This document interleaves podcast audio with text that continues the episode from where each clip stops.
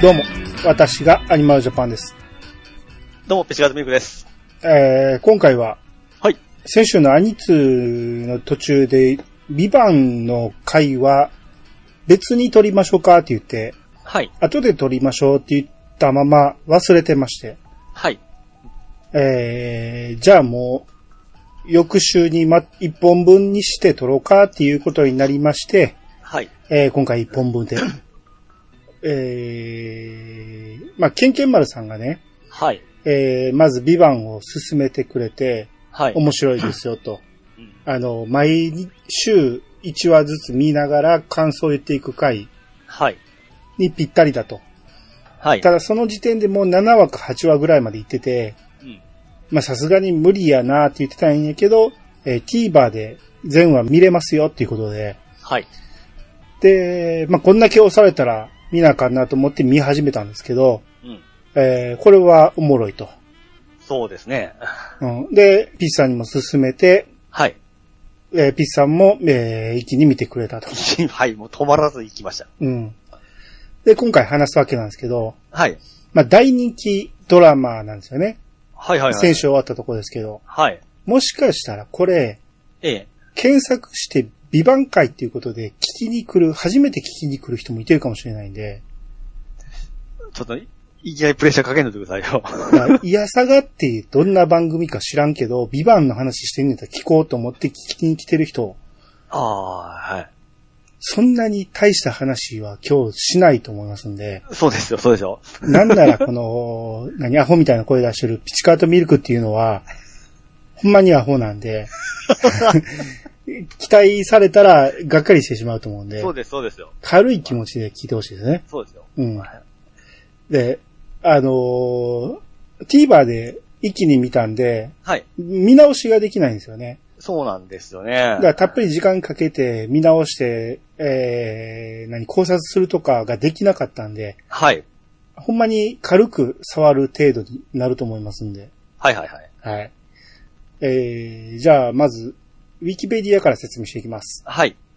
ビバンは2023年7月16日から9月17日まで TBS 系日曜劇場枠で放送されたテレビドラマ。うん。主演は坂井正人っていうことですね。はいはいはい。えー、まあ、話題はよく聞いてたんですよ。すごいと。はい。えー、まあ日曜劇場枠やし、はい。えー、坂井正人やし、はい。若干の半沢直樹風味があると。あ、ですよね。なんかそんな雰囲気しました。うん。僕、まあ、あっち見たことなかったんですけど、はい。それで、はい。まあ話題になってて、ほうほうほうえー先が気になる気になるっていう話を聞いてたんやけど、はい。まあ俺はドラマは1話から見たい方なんで見れないなら、うん。えーどっか、アマプラかなんかに出てくるまで待とうと思って手つけてなかったんですけど、はい。回が進むにつれて話題が上がっていくんで、はい。だから最終回でようやく追いつきましたけど、うん。そこで追いついて、同じタイミングで最終回見れてよかったなと。それはありますね。うん。うん。波に乗れたなって、なんか久しぶりに。僕初めてかもしれないですよ。はい。まあ、この、えービバンの話を、えー今日はピチさんにたっぷり語ってもらおうと思いますんで、ちょっとちょっと。はい。はい。えー、だから本編始まったら、えーネタバレありでいきたいと思いますんで、はい。はい、今日はよろしくお願いします。はい、よろしくお願いします。それでは始めましょう。アニマルジャパンの、イヤサガブー。ブー。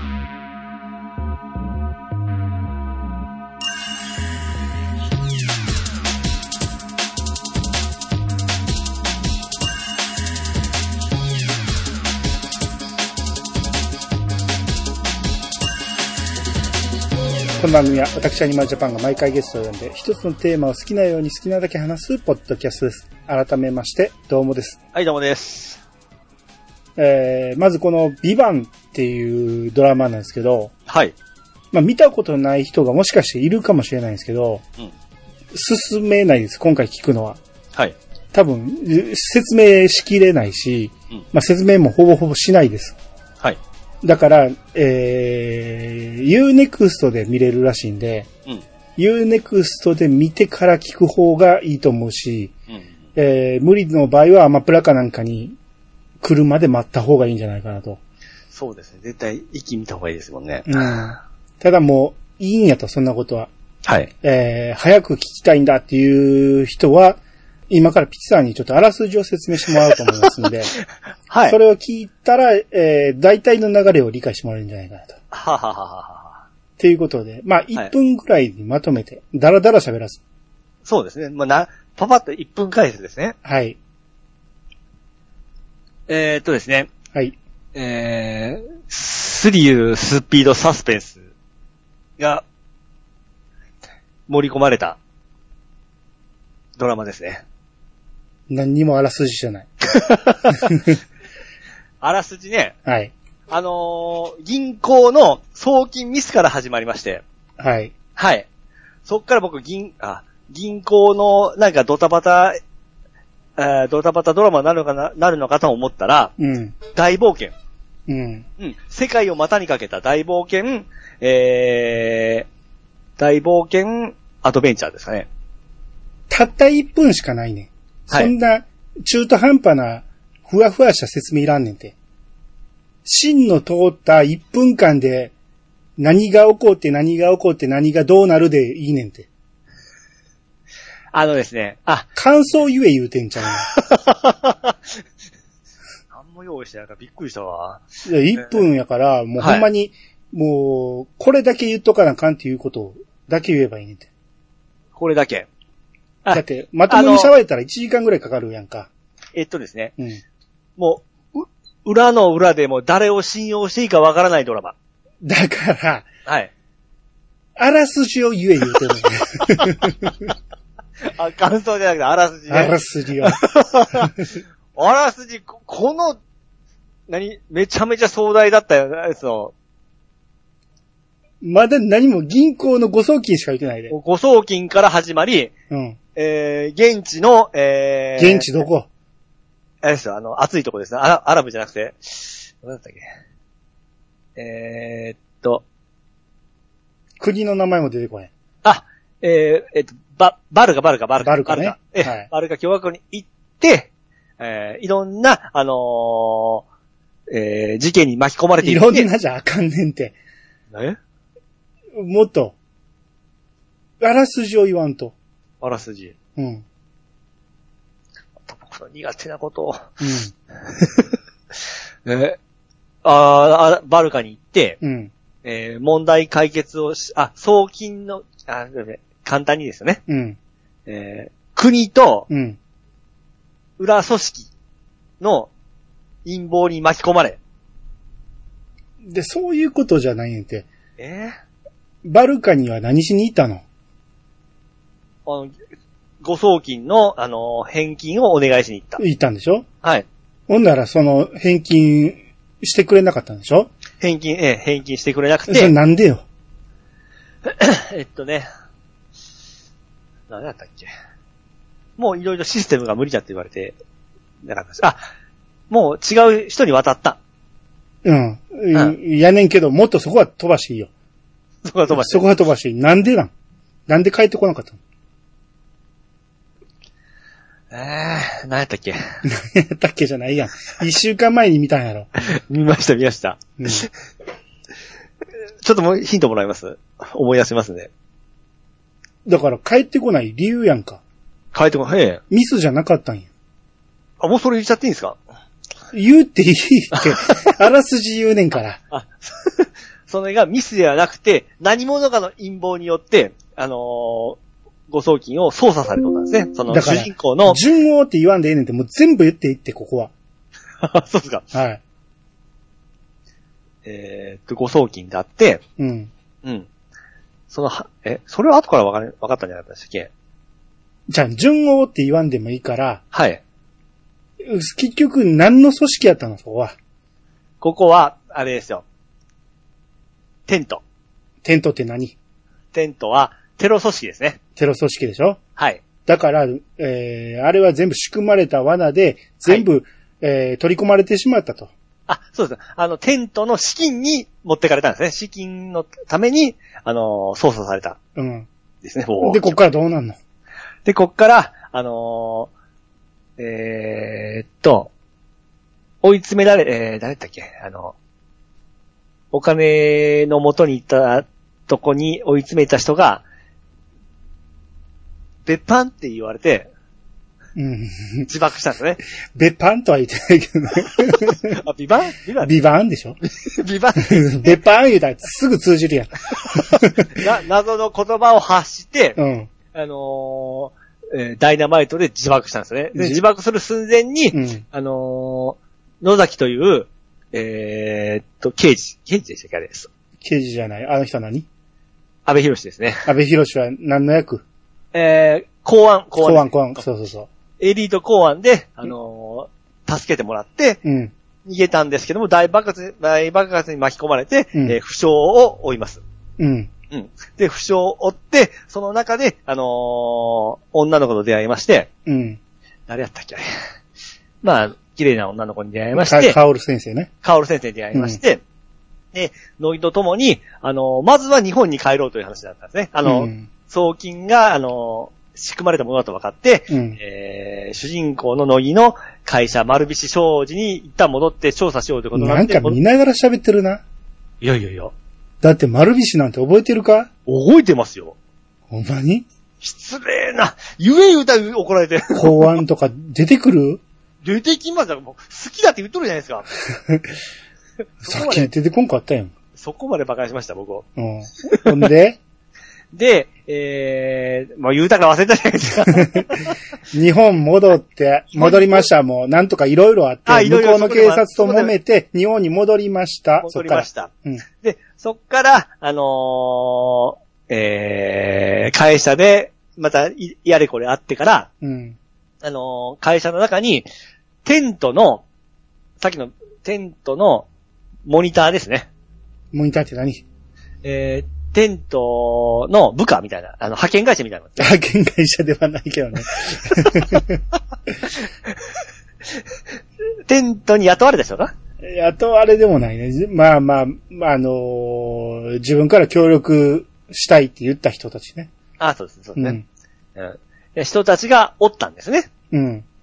おって、その犯人が分かって、さあ問い詰めようとしたところ、実は、主人公の野崎くんが、野崎主人公の野木くんがうん。別班だったんですね。ああ、別班って何よ。えー、っとですね、テントを倒す、さっきのそテロ組織、テントを倒す、あのー組織。このドラマではね。そうです。はもいと。もと鉄板とは何よ。 別の班。別の班やけど。あ、あのー秘密裏に動く組織。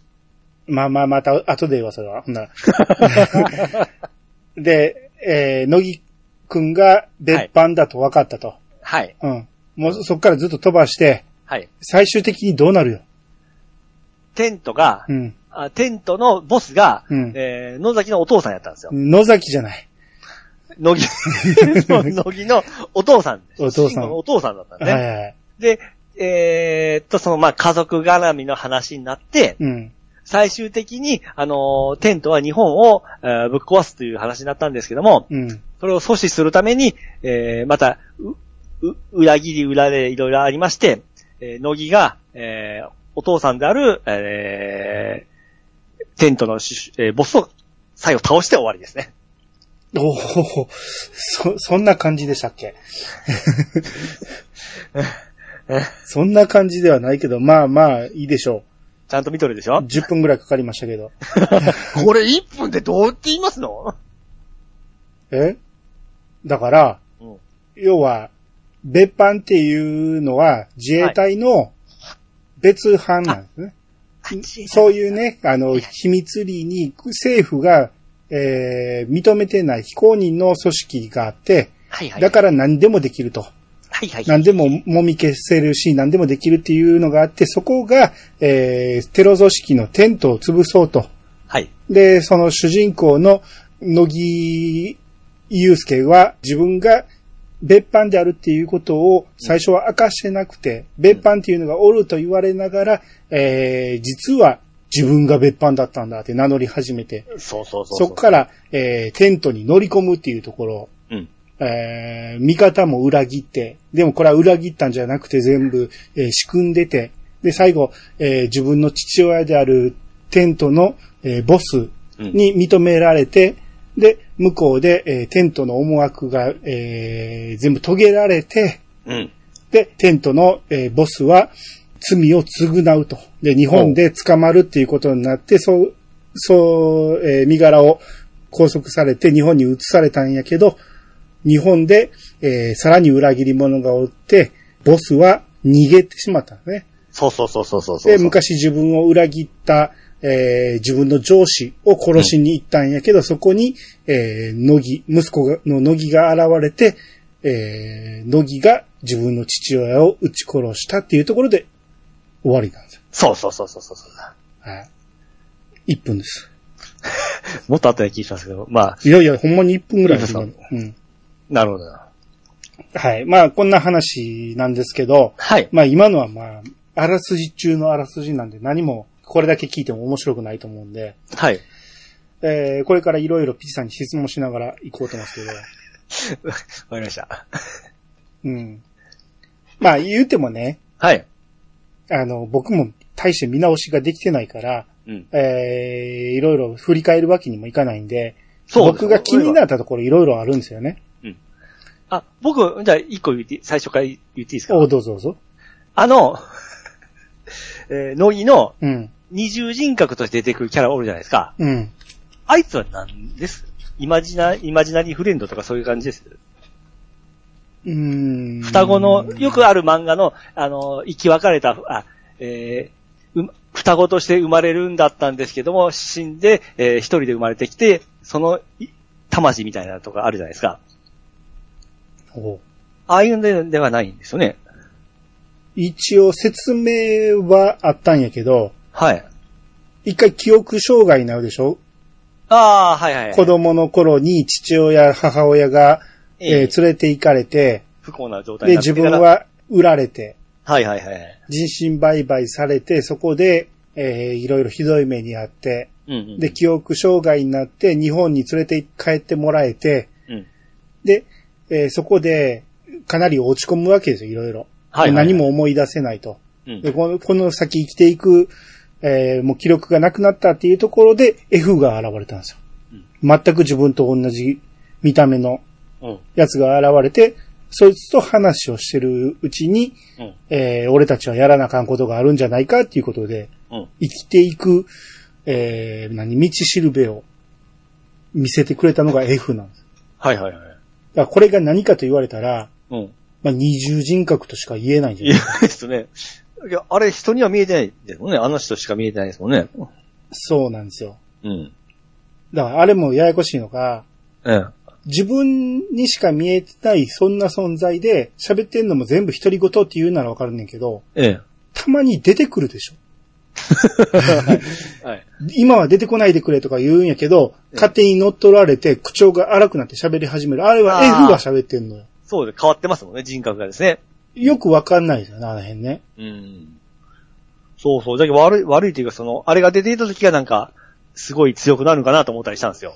だけどこのドラマってね、うんあのー、すごく面白かったじゃないですか。面白かった。多分ね、結構誰が見ても面白くできて、作られてると思うんですけど、うん。 細かいところを言うと変なとこばっかりなんですよね。出た。アニさんチェックが入った。えーっていうより、なんやろね、面白くするエンターテイメントよりに振ったために、はいはいはい。話の辻褄は合わせきれてない気がするんですよ。あーこんなことせんでいいやろうとか、こんなこと言わんでええやろうのオンパレードで、はいはいはい。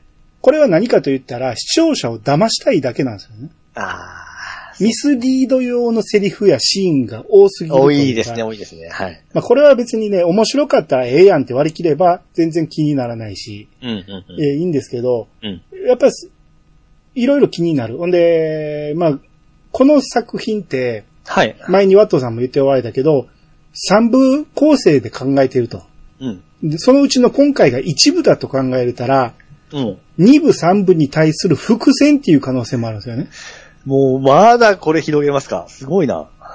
だって今回回収されてない謎が多あ、すそうぎでるすね。し、最後、そうですね。最後だけじゃなく、どういうことっていうことばっかりなんですね。はいはいはいはいはい。意味不明なシーンが多いし、はい。で、えー、騙すために作ってるドラマ、視聴者を騙そうとしてるためのドラマなんで、いい人に見えて悪い人っていうのがうん。うんうんうん。かなりのそうですあれなね。んで、うん。だからそういうのも2部3部に伏線として貼ってるんじゃないかな と。ああ、まあ、もう騙されまくりで、ちょっとほんまね、疲れましたわ、ほんま。今回だからほんまは悪い人なんじゃないかと思わせときながら最後はおも悪い人じゃなかった。やけど、2部で、ほらね、やっぱり悪い人だったんだよ ってあいうための、一旦ここで忘れさせるための、あ、はははは。の可能性もあるし、はいはいはい。だから、みんなが怪しいし、みんなが正義やし、うん。よくわからんドラマではあるんだよね。うんうんうん。うん。で、最初の誤送金はい。あったじゃないですか。ええ。あれ、まあもう今全部分かった状態で言いますけど、うん。主人公乃木はうん。別班じゃないですか。うん。でも別班の乃木が狙われたわけじゃないんですよね、あれはね。うん。誰が押してもみたいな感じですよね。なるんですけど、はい。まあ一応あのパソコンがそうなるように仕組まれてるから、えー乃木の部下うん。がそそうする予定だったみたいな感じじゃないですか。はいはいはい。で、だから乃木を狙ったあの犯行ではないし、うん。で、たまたま乃木がボタンを押したから、乃木のせいになったけど、はい。その GFL の担当だったのが乃木なんですよね。要は、はい。はいはえーい。向こうのバルカの、うん。えー会社、送金先のね、GM、GFL の担当が乃木だっただけで、うん。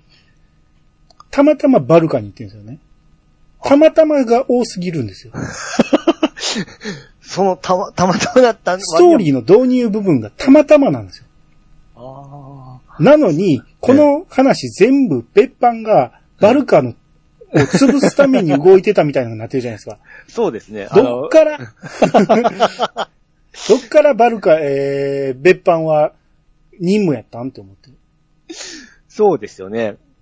はいはいはい。あ、騙されとった、騙されとった。だからそうこです。こ、うん。ここを、要は騙すために、一切乃木に、えー、怪しいところを作らんかったわけですよ。うん。優秀なところを作らなかったわけですよね、シーン的にね。まあ、ほんまこう、ダメな、ね、あのー公務員、えー従業員がやらかしていったみたいな形で始まりましたもんね。そうそう、そう見せなあかんから。うんうんうん。だけど、なんか急に途中から、もともと別班が仕組まれ、あの、何、捜査のためにやってたみたいなのがなったけど、はい。どのタイミングからなんていう。そうですよね。うん。うん。もうあのー要はまあ、そうですよね。 振っとったの回収ですけども。うん。うんまあでも僕はアホですから、見事だな、見事だな、思っ て。まあいや、もちろん見事なんですよ。見事やから、こんな細かいところを無視して楽しむ方が正解なんですけどね。はいはいはい。うん。あと、まあ、細かいところで、これなんか意味あるのかなと思ったんが、ええ。乃木の親友、CIA のサムっておったでしょせや。あれ、もう最初出てきて出んかったですね。そうそうそう。あの、CIA もテントを探ってたはずなんですよね。うん。 な、なんもなかったんかいみたいな、あの、あの辺も ね。だって、なんであの、ひょろひょろとした乃木とあの CIA が仲いいんかっていうのもわからなかったです最ね。初はね。最うん。で、あのサムがなんかわからんけど、えらいルパンファンなんですようん。。そうそうそうそう そう。あれも映像がよ出てましたよ、ルパう、ンのよ少年うわからんね。部屋中ルパンのフィギュアだらけやったし。はいはいはいはい。うん。だからもしかしたら、これも2部の伏線で、サムは世界中を巻き込む大泥棒やな かもしれんよ。あ、フローライトを盗んどるかもしれないですね。かなんかもしれんよね。うん。うん。僕、あれも凄そうな人物だったんですけど、後半全然出てこなかったですもんね。まあね。う。うんん。で、乃木が第1話でね、はい。あの、砂漠に置いてきぼりにされるじゃないですか、タクシええー。なんかしょんべんしてる間に。はいはいはい。で、うわー言うて追いかけるんやけど、まあもちろん車に追いつくわけもなく、ええそこで置いてきぼりにされて死にかけるんやけど、ええあっこで置いてきぼりにされたら死ぬっていうのは、の、あの、別版でなくてもすぐにわかるはずなんでね。はこいんなとこに置いてきぼりにされたら死んでまうって。ええ。じゃあ、誰も見てないねんから、ええ。乃木は鉄砲持ってんねんから、タイヤ撃てばええやん。 だって、そう、だって、あの時点で、うん。まあ、あと、あとの、後でわかるんですけども、その、乃木の荷物に、えー、発信機つけられたじゃないですか。うん。あれすらもう、あの時見抜か、見抜いとったわけですもんね。うん。うん。それなのに、全然できない、あの、死にそうな状態にしてたのも、あれ演技なんですかね。発信機は、ええ。もう持っていかれたからもうどうしようもないね。おー。あれタクシーに置いてきぼりにされたのは完全なミスなんですよ。あ、あれはミスそだのね。ミスは別にいいよ。うん。しゃあないやろ。うん。やけど、それ取り返せるだけの、だって銃持ってたやんか。そうですね。その銃でタイヤパンクさせりゃ止めれるやんか。うん。まあ、パンクさせたら、その後大変っていうのはあるけ ど、少なくとも、えー、でも携帯とかがあるやんか。でも、そうすると、あの、別班のがバレるわけじゃないです か。だって、誰も見てないんやから。なんとでも言い訳できるやんか。ああ。うん。でも発信機つけられとる状、まああれがないにしろ、それぐらい、あの、注意されとるんで、あの、変な行動は起こせねんと いう。でも死ぬんやで、あのまま行ったら。あれ、たまたまや で。また、たまたま要素が出てきたけどあー、たまたま助かんねんで、この後。あーほんまに死にかけてるから。うん、やっぱここはおかしいなと思うんですよ。まあ、100歩譲って、もう鉄砲カバンに入れてたとしたらうん、やばいんやけど、うんでもその後、撃つやんか、あのーザイールを。はいはいはいはい。あの時、足首にあったやんか、銃が。ええほんならやっぱ持ってんねんって。あのカバンはその後やもん。あ返してもらったのーそうですね。うん。じゃあやっぱ手元に銃持ってんねんって。あーそうでも、あれは、でも、そうか。だから、あっこで置いてきぼりにされるのは、ストーリー上なんですよ。ストーリー上仕方ないんやけど、うん。乃木が別班やとしたら置いてきぼりにされるのはおかしいなって思うんですよ。うんうん。めちゃめちゃエージェントで鍛え上げられとるわけですから、うん。あの辺の生命力も高いんじゃないかなとか、あとは思った、後から見て思ったんですけど、あれいやもわでざともか死なに、死にかけたんやんか。あれはだからそういう風に見せるための、 え、うんそう思ったを思いましたね。後です。え後でもう後半、後半だってあいつがすげえやつだなっていうのが分かってから、あれも、あの、わざとやったんかなと。わざとあっこで寝てたんジャミーンに助けてもらうため にんなわけないやん。だってて F と喋ってんねんし。お前こんなとこで死んでいいのかって。そうか。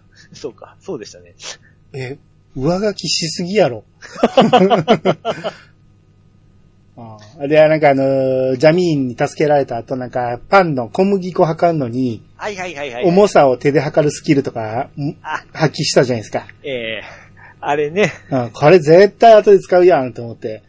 あ、アニちゃんそう思いましたかえ、使う、思わんかった僕、な、なんやこう、わけわからん特技やな、思うてから、後から、あー、なるほど、思ういやて。、これ絶対使うと思って、ええ2話目とか3話目とか覚えてたのに、だいぶ経って忘れた頃に、もう一回使うから、なるほど。いや、さあすがにここで使う。かって、うん。僕、全くあれはですね、あの、不自然やもん。な 何の特技やねんと思うてから、 うん。だって、あの時点ではただのサラリーマンやし ね。で、ベッパンなんて夢にも思わんから、おいや、ダメ人間でも一つぐらいは、あの、特徴あるんやな、特技あるんやな、思ってた。そう、だから、うん何かに使う、この先、起死回生のスキルとして使うんやろうなと思って、ええだいぶ後になってから使いま したね。しかも、かなりの重要でしたけどね。まあね、あと2回使いますけどね、これがね。そうです、そうですね。はうい。んで、あと、ジャミーンが、ええあの、人の善悪を見抜く力、はいはいはい。直感的にあるんだっていうええこれも絶対使うだろうと思ったんですよああ、アンチさん、そう、やっぱりそういう見方はダメですよ。だって僕はもう思わんかったから、ああ、これも最後の最後で、なるほどって。 いやいや、もちろん、なんで、えな、使うだろうなって思いながら見てて、忘れた頃に使ってくれるから、やっぱこう来たかって いうのが僕はもう、うわあ、やられたーでしたよ。一回忘れさせるというね。あ、そうです、そうです、そうですうね。んうんえー、その、ザ、ザイールね、自爆したザイールね、はい。お前がビバンかって言ったのね。ええこいつなんで別班のこと知ってんのと思って。あれなんか、なんか部下じゃなかったでしたっけあいつ。こいつもテントの、あいつかでしょ、ね、幹部かなんかうやねん。やけど、ええほんなら、ノゴンベギが、うん。えー、乃木の父親が、えー、ずっと別班別班言ってたってことまあ、その情報は。言う、そんなこと。公安が。 こ公安やね。自分も別班ならわかる。うん別班を敵に回してしまうことになるみたいなことを言うのはわかる。やけど、はい。自分公安やねんから、ええ。 敵は公安やろ。ああ。ってことは、はい。お前は公安かみたいな。 っていうセリフにならなおかしいな。はいはいはい。だからここでビバンっていうのは、ええストーリー上の謎かけでしかないなと思って。なまあ、まあ、第一話の最後で出てきましたから、うんその引きにはでもちょうどよかったと思うんまあですちね。ょうどよかったけどね。最後じゃないよ、これだいぶ途中や。あ、そうでしたっけ、うん。まだまだや。あ、そうか、一話なかったんですね。うん。これねネタ、ネタバレじゃないんですけど、途中ちょっといいですかはいはい。あれ、TVer 見ながら、うん。 CM 入っ入ってくるでしょ。うん。あれで、あれ、全然ネタバレですよね、あれ。なんでえ、だって、最初の方から、あの、僕まだなよなよした、その、乃木しかしなかったんですけ ども、DDC 乃木が、俺が、別班別班だとか言いながら CM 流しとんですよ。あ、そんな CM あったありました。お前が別班かい思ってから、ええそれ15分おきぐらい流れてましたよ。あ、そう。はい俺が見た松坂通りとか、ええ、その、関係する人が出てくる CM ばっかりやったけどね。見たことないんです、それ。あ、そええ、僕あの、あの、主人公の乃木が出てきて、うん凛々しい顔してから、俺が、別班だって言って、あの、話しながらアクションするようなシーンが出てくるんですよう。え。えまあ俺 CM 入った途端早送りやからねあえ。そういう、あれ入れてるから、 はい、 そうですね。僕、それ入れてないんで、ミントいけんのんですよ。あんなん入れてたら見てられへんわ、長くて。 そうそうそう。 CM めっちゃ長いもんだ。しかも頻繁にあって、ええところで入ってくる、うまいこと。うん。3つぐらい CM 出せんか。はいはいはい はい。待ってられへん。だから俺その度に、えー D ボタン連打 です。早送り、早送り、早送りって。ああ、なるほど。でもそこで結構ネタバレ食らったんですよね。なるほどね。はい。はい。で、ザイールがはい。自爆するときにね、この腹に巻いた爆弾うん。を見せたときにね、はい。この、現地の警察とか乃木とかが一旦後ずさりするわけですよ。はい。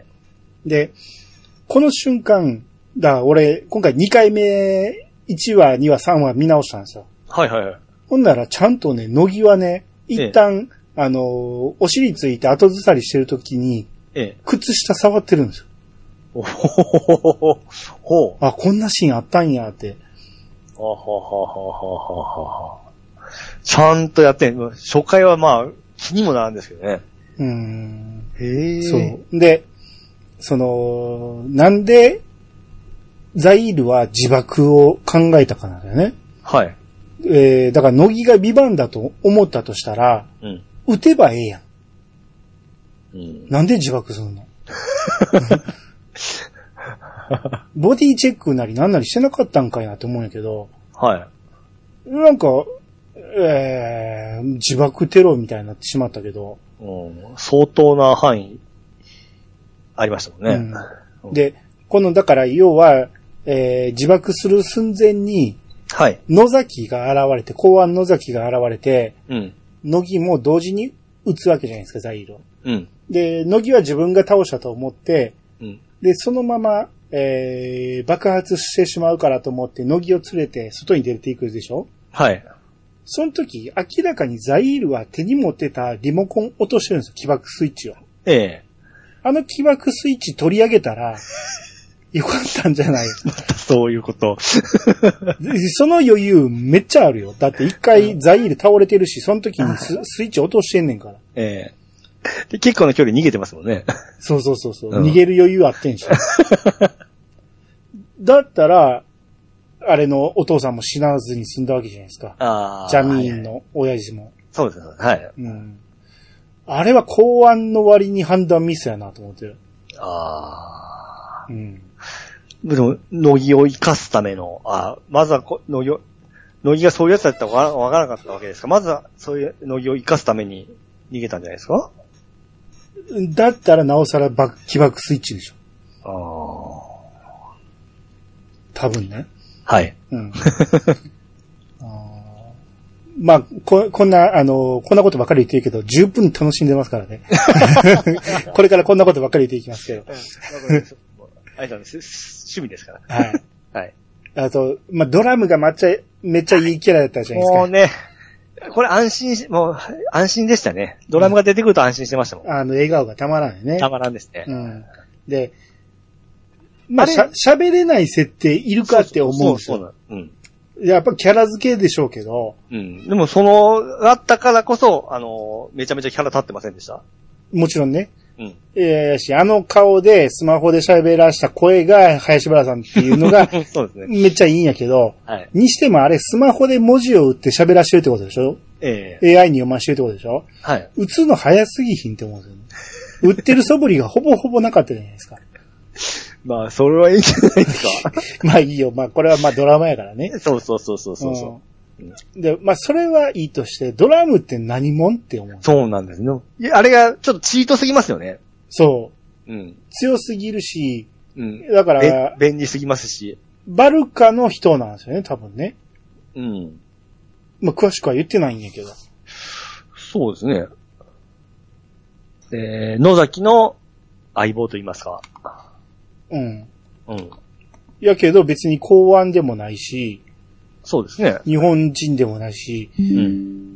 なぜ、な野の崎かに。買われたのかもわからないですね。どういう経緯で。そう。いうん結構命がけやしね。そうですね。うん。何でもしますし。うん。彼がおらんと終わってましたもんね、いろいろ。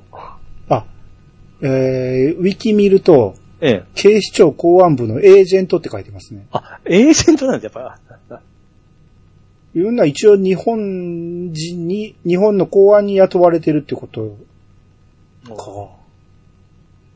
それで日本語がしゃ、えー、わかるとはいはいはい。いうことなんですね。うん。うん。まあまあでもこのチートすぎるし、うん。何かあるでしょうね、この。あ、僕最初、そうですね、思ってました。な、な、あや、怪しむべきはこれかなと。怪しいとは思わんかったんですよ、これ。うん。やけど過去は何かあるやろなって。これはいははいはい続編につながるんじゃない,、ほうほうほうほうん。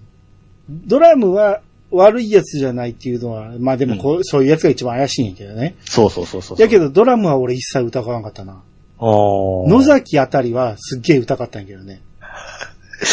僕最後の最後で歌わなかったですね。 あ、そう。やられた。最後にやられた。あまあ それはまた後で言うけど。はい、はい。で、野崎が、えええ。ー、乃木を助けた後、はい。その、お前は世界中を巻き込む大きな渦に巻き込まれたって言ってるんですよね。えす第1話の段階ですよ。え。うん。これは、結局、テントに接触したけど、お前は、お金を送金しただけっていうことは、多分分かってるはずなんですよね。あ、まだ分かってなかったんかな分。かってないんじゃないですかじゃあ、怪しまなあかんやんか。うん。テントの関係者やと思わなあかんやんか。ほうほうほうほうんえどうやろう巻き込まれたって言ってんねんから、もう分かってんのか、説明は受けてんのか。わか、忘れた。う。はい。だからまあこのタイミングでこれ言うのを2回目見たら、このタイミングでこれ言ってんねやと思って、うん。ちょっとおかしいなと思ったんですよね。ほうほうほうほうほう。あと、ピチさんはい。好きなシーンなのかわからんけど、ええ俺はすごく嫌だったシーンなんですけど、はい。トイレの中に隠れてしまう。 あれちょっとリアルでしたね。 俺もあのシーンね、え鼻で息できなかったですね。 え。いや、もう、ベターって顔をつけたりするのは、もう僕もちょっと、うわって思いましたよ。いやもう俺も入った、あの中に入っただけで、えもう、カオル先生と同じ反応ですわ。もう、いやいやいやってなって。いえ。いや、あれ普通は無理ですよ、あれ。あかんな。や、でも、生きるか死ぬかやからね。ああれは嫌やったし、ただ、あのー要は野崎が顔に塗りたくって、その後、ーええ。えー、野木も頑張って顔に塗って、えで、お前もやれって促すんやけど、カオル先生、無理無理無理ってなった後、え、ええ。野崎と野木二人で顔にペタってつける。あの時のカオル先生の表情がめっちゃ良かったよ ね。 あ、そうだ。あれはたまらんか った、 M っすね。あ、S っすね。ね。多分俺はそうなんやろなと思うわ。えあの表情がたまらんかった。え。あいさんのが危ないですよ。その言い方。うん。やりたいとは思わんけど、あの表情がちょっとくすぐられたわ。ああ。ただ早よ出てくれと思いましたけど ね。臭おてたまらんわと思う。見てるだけで臭いもん。いや、体つけたら相当匂い取れんですからね、ほんま。そう、あの後、井戸で水かぶっただけですからね。そうそうそうそうそうまあ一応風呂は入ったっていう話はあったけど、そう。いや、まあ、数ヶ月残ります、あかんのベッドにつけたら。もね経験者みたいに言うう聞いた話に。な。はい。えーっと、で、結局、ビバンって何やっていうのが、はい。結構早い段階で構、ああ、そうで分すかねっ。た。うんえ、1話で分かったんや、これも。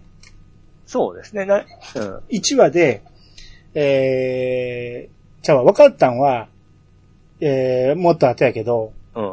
1話でビバンって何だろうってなった時に、うん。あの、カオル先生が、うん。そのフランス語で、生き生きとしたっていう意味だって言ったんだよね。うん。で、えー、乃木も、その、活気のあるとか、賑やかなっていう意味だと。うん。で、それは全然意味が通じひんって言ってたんですよね。うん。だから、えーこの VIVANT っていうのはフランス語の綴りってことなんですよね。ほっていうことなんですう。はい。よ。番組のタイトルでもあるじゃないですか。はいはいはい。でも、後にわかるけど、うん。ビバンは別版から来てるわけじゃないですか。うん。っていうことは、番組タイトルも、別版にしとかなあかんですよ このビバン全然フランス語やねんから関係ないやんと思って。まあ、関係ないですよねこ。の後ビバンとは一切言われないですからね。間違えて聞いた感じの言葉をそのままタイトルにしてるわけですからね。そうそうそう。別版やからね。うん別版が、えー、その向こうの言葉だと、はい。ベバーンになるだけなんですよ。うん。ベバーン、え、ベパーンか。ベパーンになってんのが聞き間違いで、ビバンに聞こえただけっていう。はいはいはい。そ、それのタイトルもミスリードなんですよね。あただの。おう。だって、ビバン、BI、えー VIVANT に意味がないんやから。うん。ドラマの中の。うんうん。だからこれはおかしいなと思いましたね。はいはいはうん。あなと、うんこの1話のラストでようやく役所工事とニノが出てくるわけですけど、こい。ああ。の時なるんかわからんね。うん。んなんであんなところに、テン馬乗っト、てね。テントのボス、大ボスじゃないですか。オーバス、はい。と、ナンバー2が二人っきりで、あんなところで 何してんのって思ったんやけど、いや、それはまあ、あのー見せ方する。あれもただのミセミスリードじゃないですか。ラスボス的なものを見せて、これからを、あのーね、内容、これからをす導いていくみたいな感じで一すね。旦忘れさせんねんけど、でも、はい後々ずっと見てたら、はいその役所広司とニノはずっと日本語で喋るじゃないですか。はいはいはやい。けど1話の時はバルカ語で喋ってるんですよね。ええ。ずっと。はい。これもうミスリードでしかないよ ね。向こうの人としか思わせない。ああ。うん。だって、後に、ええ。にここの人たちの会話を日本語でするねんから。あれややこしいんですよね。まあ、統一してって話なんですよ、もう僕とし ては。途中からは意味があるんやけど、最初のここだけはおかしいと思う。日本語で喋るのは、そのバルカの人に聞かせたくない会話とか、そういうので使われてんねんけど、はい。ここはバルカ語で喋る意味がないなと思うん。う。うん。あと、にえー見直してて2話でね、ええ。その、大使館で、うん。えー大使館の中におったら、その、車がやってきたと。うん。で、えー外務大臣だとか言ってね、はい。新庄が言ったんですよね。うんで、新庄が、えーその、なんでわかるのって言われて、ナンバープレートはすべて記憶してるって言ったんですよ。うん。ああ、言ってましたね。だからこのカオル先生が、あなたもスパイだったのって言ったんですよ。うん。このタイミングで。うん。こんな、ここのセリフも、い最初見た時何の違和感もなかったけど、うん。はあ、こんなとこ言って、こんなん言ってたんや、と思って。びあ、はあはあ、っくりしましたね。した。 なるほどね。うん。全くそうは聞こえないところがすごいよね。2話で。で言ってても、全く、えー違和感を感じてなかったわ。そうですね。なんなしに普通にうん。聞き流してましたね。うん。うんまあ、よく記憶力ええやっちゃな、みたいな感じぐらいで。うん。うん。で、野崎が腹減った言うて、うん。えー、乃木に何食べたいかって聞くんですよね。うんうん。なら、乃木が赤飯って答えるんですよ。うん。で、よし、わかった言うてシーンが変わってご飯が出てくるんだけど、うん。その時に赤飯は作るのに8時間かけたって言ってたんですよね。あ、言ってましたね。腹減った、何食べたいって聞かれて、8時間かかるもん作ってたから、 それはまあ、ちょこちょこやったんじゃない一回違うもん食ってるやん、ほんなら。 えでも、まあ、まあ、あの、赤飯にも意味がああるわけでしょあんねんけど、え次のシーンでもうすぐ食ってるから、ええもうその場ですぐ用意して、小一時間で作ったような感じじゃないですか。え。はい。だけど、8時間かかってんねんから、絶対その前に何か食ってるやん。とりあえず今は何があるけど、えー、赤飯は晩飯にし出してあげるっていうぐらいの説明あった方がいいなと思って。あその直後に食ったんかなと思ったの。ああ、そうね。 8時間かかったんかいと思って。それか、かかって、美味しくつ、美味しく作ったんだよっていうイメージで撮ってましたけどね。まあまあもちろんそうですけどね。うん。はいそんなかかるもんなんですか赤飯って。えだから特別な作り方なんでしょ。ほうほいや俺も知らんで。うほう。おー。僕はそんな食べたことがないんで。マジで赤飯をはい。食べることありますかあるしょっちゅう食うよ。えないですね。あ、そう。売ってもないですよね、赤飯って。売ってますよ。 めっちゃ売ってますよ。あ、そうですか。普通に僕だスけースーパーとかでも売ってるし、ははははは。え、おにぎりとかでも売ってません赤飯おにぎりとか。いやー、ない。ある。あ、ある。スーパーでもコンビニでもある。なんかお祝い事の時食べるんですよね、赤飯って。まあそうですね。うん。で今はそうでもないけど、昔はやっぱり高価な、もち米入れたり、小豆入れたりで、ちょっと高価な、ほうほうほうほう。だからお祝いの時にっていうのがあったんでしょうけどね。あのー、昔の噂ですけど、うん。あのー、所長を迎えた子、所長を迎えたら赤飯炊くとか言ってませんでした言ってましたよ。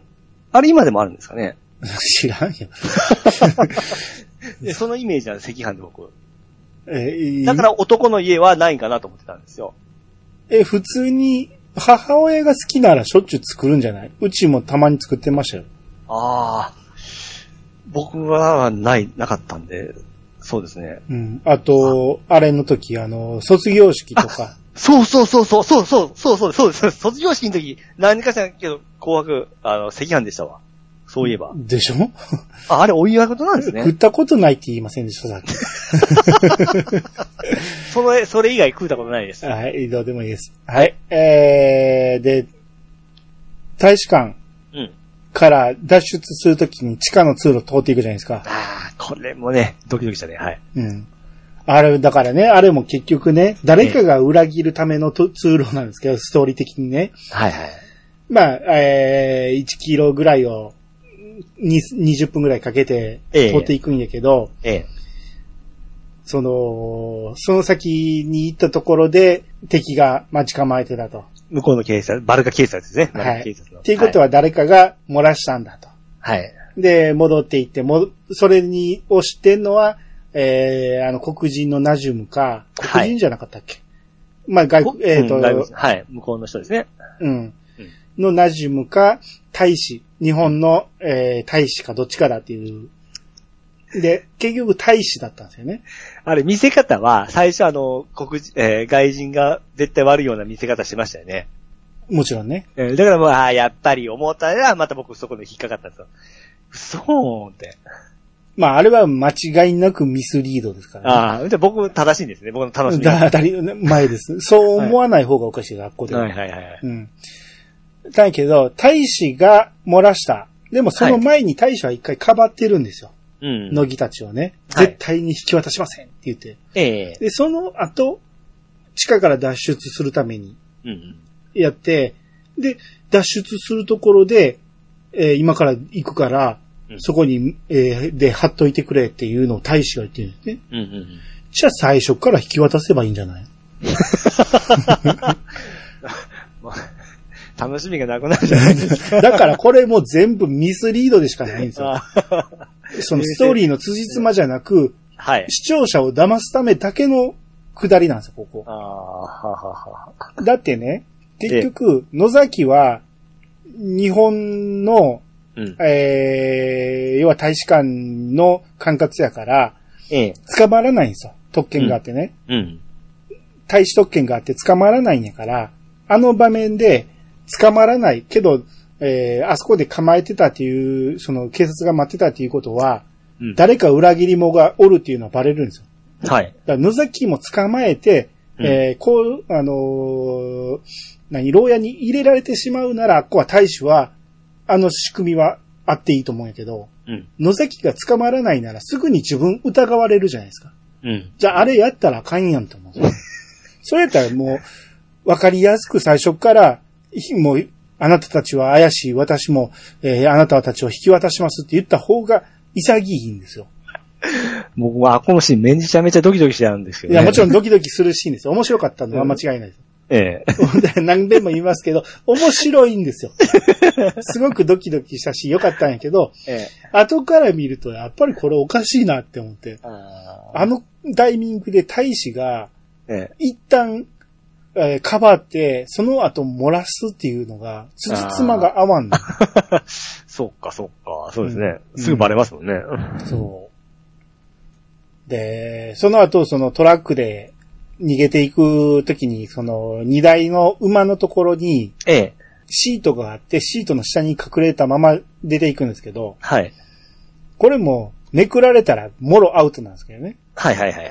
で、実際、めくられかけてるんですよ。うん。もう見えかけてるところで、あの、ナジュムがうん。差し入れを持ってきてくれて、うん。で、あいつらアホやから気が緩んでて、うん。えー、差し入れがあるから、ジュースかなんか知らんけど飲もうと言うて。うん。で、こんなところにおるわけないから大丈夫だとか言って、アホな警官たちが見逃してくれたんやけど、あれも分かってますけども、まあ、あの、好きなドキドキするシーンですよ。ドキドキはしたけど、えたまたまが過ぎるという か、え。まあ、なん、なん、そうですね。一応見とけって言われたら見るじゃないですか。うん、アウトじゃないですか。はい。もう、そこで、この話終わり です。 もう、別班もええ。捕まって、はい。乃木くん捕まって、もうこの話終わりです。 うんいや、こ、これもちょっともう一工夫必要やったなと思いましたね。ああ。ナジムがただ単に差し入れ持ってきたから見逃してくれたっていうのは、ちょっとおかしいなと思いましたね。うんうん。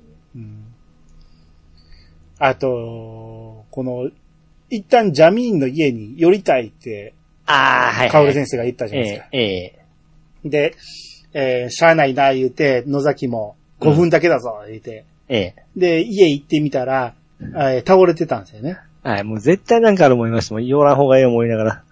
ううん。ん。で、まあ、案の定見捨てていけないと。はい。で、乃木も自分を助けてくれたのはジャミーンやから見捨てていけないっていうんですよね。はいはいはい。まあ確かにね、ジャミーンの命が大切なのはわかるんですよ。うん。でも、この状況だったら、うん。その、乃木も薫も捕まったら、もう有罪になる確率が高いんですよね。うん。下手したらもう死刑とか、に、あの日本に帰れなくなるとか、はい。そんな可能性もある、この状況で、うん。絶対に警察がここに来ると分かってんのに、動かないって、おかしいと思うんですよ。うん。で、えー自分の命よりもジャミーンが大切だと言うなら、うん。病院に連絡して、あうの、ん同僚がおったじゃないですか。はいはい。あの同僚にここに来てもらったらいいだけの話なんですよ。はい。とりあえずの応急処置だけして、あとはお願いって言って来てもらえばいいだけなんですよ。その間に移動したら、国境越えれんねんから、うん。あのまま。ま行けば。はい、そうですね。なのに、私が見なけれ ば。それおかしくないって思って。あの時ちょっとうざっと思いましたけどね。もう、はよしてやって。うん。うん。その、どっちが大事かって考えたら、やっぱり自分らは DA なあかんねんし、で、ジャミーンの命は、あっこで、カオルが見たから、すぐに治るもんでもないんやから、うん。点滴かなんか、蛍光補水液かなんかで、とりあえず、えー、応急処置だけしてすぐに移動して、うん。ジャミーンはその場に寝かして、はい。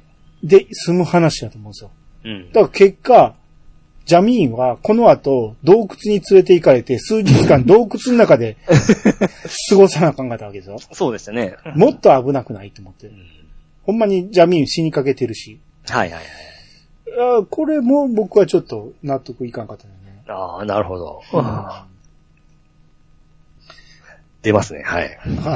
まあ、えずっと楽しいんですよ。ずっと楽しく見てるん ですよ。1回目とかあんま気づかへんところなんですけど。はいはいはうい。んまあこの後、その砂漠横断するときに、えー、カオルを助けに行くじゃないですか。はい。まあもうこの段階で、乃木はカオルに惚れてるから、はい。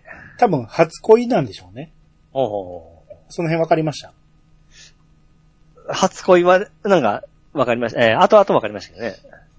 まあ後々ね。うん。でもほ、まあ惚れてる感じの、あれはああ、ったそけれど、はわかりわわかりました。かったでしょ、はいうん。で、後から考えたら、ただ惚れてるだけなら、うん。自分も死ぬ可能性があるのに助けに行くのはおかしいなと思ったけど、うん。まあ、初恋なんやろなっていうことが後でわかるから、うん。それまでだ人を愛するとか家族に対する愛とか国を愛するっていうこと、気持ちがわからないっていう話をしてたから、うん。初めて、えージャミーンとかカオルに対して愛を持ったんだ。うん。だから何としても助けたいと思って自分の命を投げ出してでも行った。まあこれはまあわからんでもない。はいはいはい。で、えーその時に F と会話するんですけどね、そのカオルを探しに行った時にね。あありましたね。はい。 F が、俺たちにはやることがあるんだって言ってるんですよね。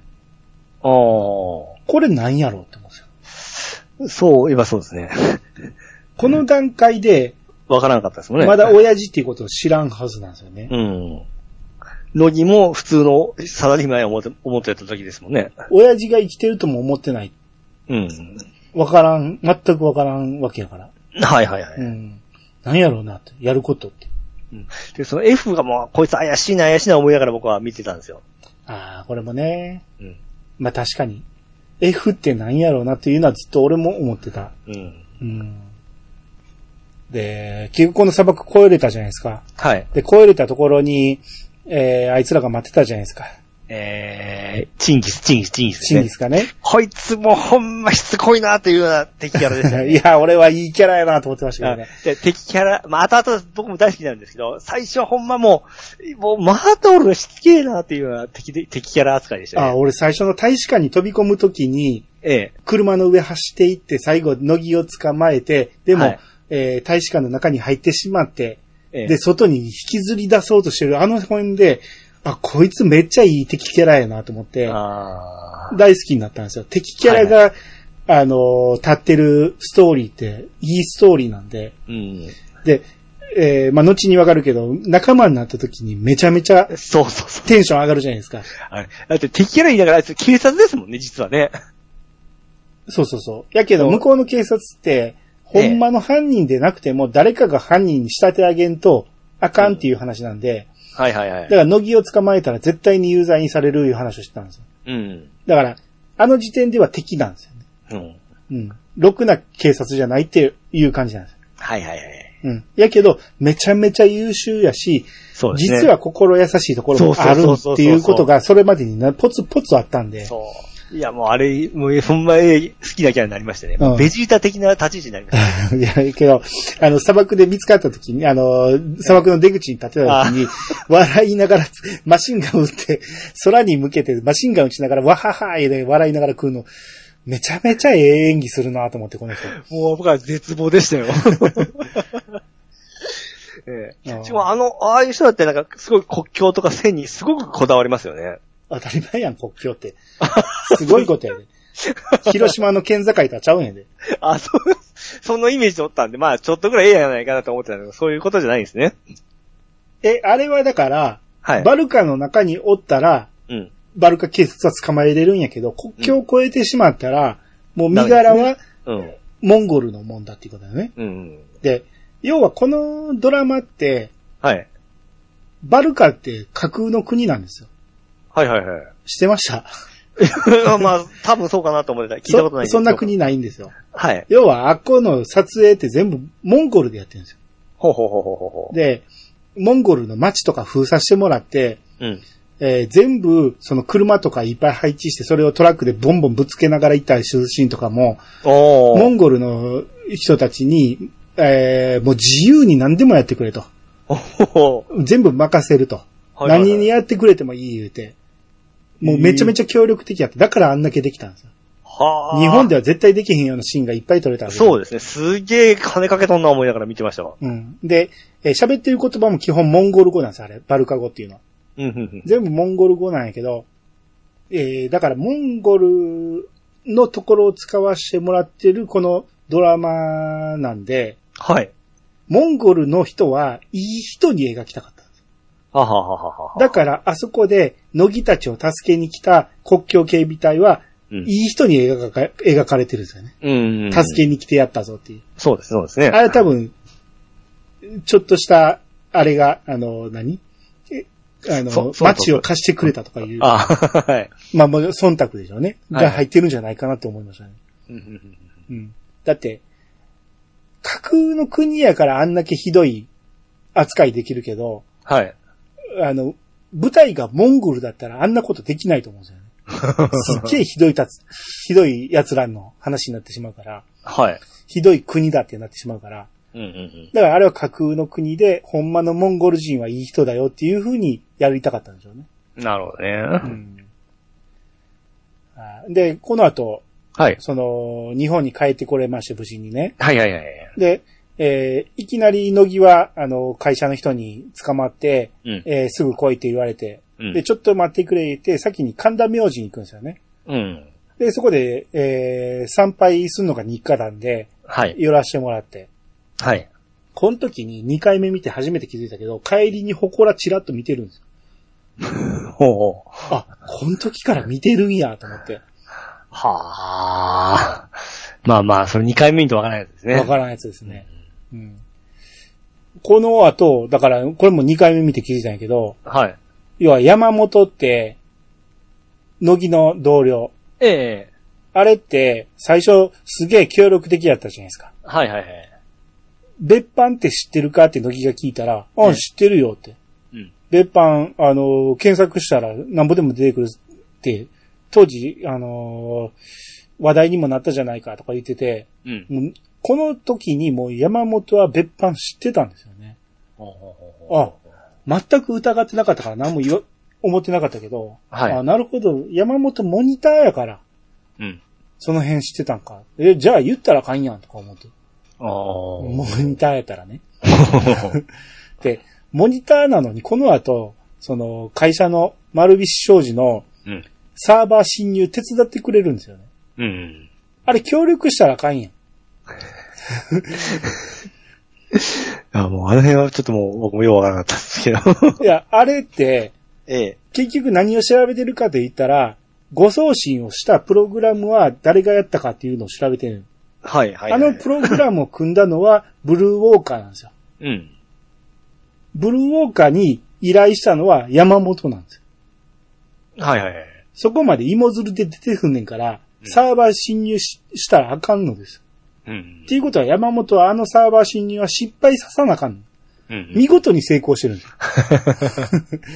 あれもおかしいと思うんですよ。はいはいはいはい。あそこで山本は、えーはいい、いやつとして描かれてるから、うん。一切疑われた、疑われたらあかんから、えー視聴者のためにあのシーンを作ってんねんけど、うん。まあ、あのシーン自体もおもろいしね。そう、あの、うん、そうそうそうそう。はい。あのー何えーあの、ハッキング関係とか僕大好きなんで。うんミッションインポッシブル的な侵入系のやつはおもろい。ええ。はい。確かに。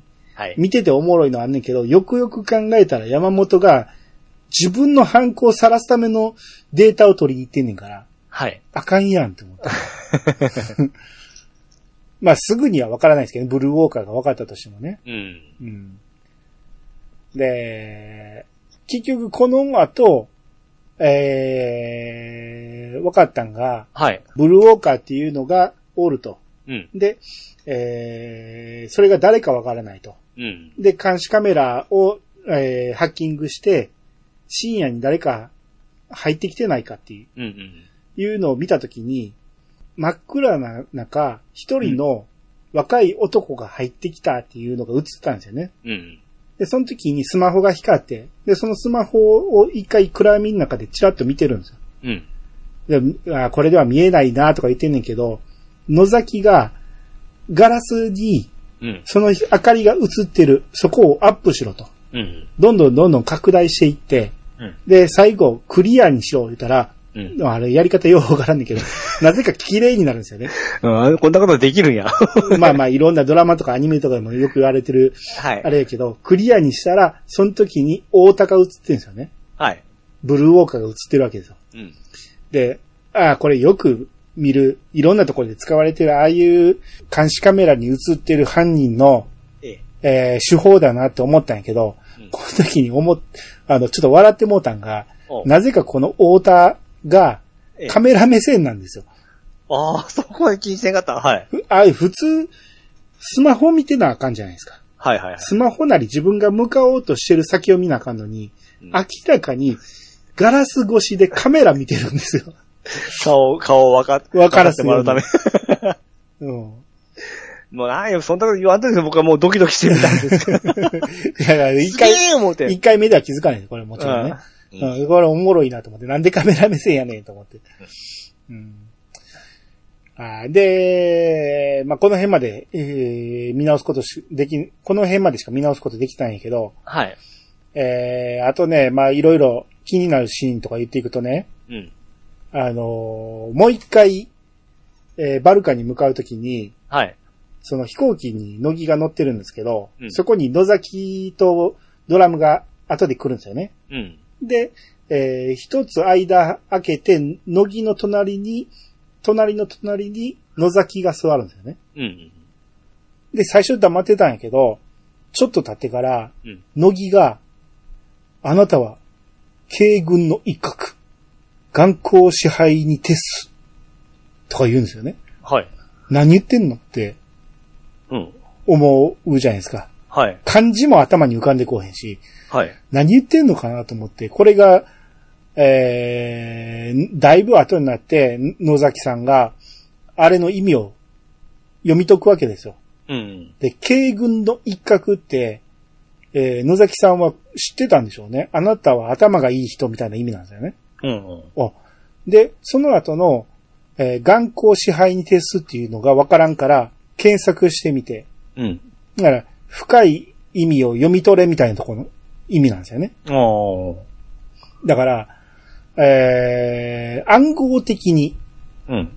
こういう古事成語的なことを言って、要は、何かヒントを出すから、うん。あなたはちゃんと読み取ってくれよっていうことを言いたいんだよね。うん。で、この時飛行機の中で、誰も聞いてないんですよ。うんなんやったら耳打ちすりゃいいじゃないですか。うん。なんでこんな暗号を言う必要あん のと。この後、はい。ちょっとヒントを出しますから、ええ。ちゃんと考えて、その通りに動いてくださいねって言えばよくない。だって伝わらへん可能性ありますよ。この慶軍の一角、眼光支、眼光支配に徹すって。まあね、す最後の最後わからなかったですけどね。あーまあまあ一応これはドラマの中で説明しますけどね。そうですね、はい。うん。これは、で、結局これは何かと言ったら、うん。えー、スネイプ社と商談があるから言って、どっか行くんですよね。うん。うん。だからこの、なぜあんな暗号的なことを言ったかと言ったら、この段階でスネイプ社と商談があるっていうのを、暗号として、すぐに気づいてほしくなかったんですよね。時間差を作りたかったからあの暗号にしたんだって。はい。で、後で野崎も、あの時に言われたのはこういうことか。っていうことは、スネイプ社っていうのはああいうことかっていうことに気づいたと。うん。で、このスネイプ社ピッチさん分からへんでしょわからないですね。ちゃんと説明してたんですけど、あなんかしてましたけど、もう忘れました。はい。ああ、あれはね、えーハリーポッタあ、わかんないわからないです。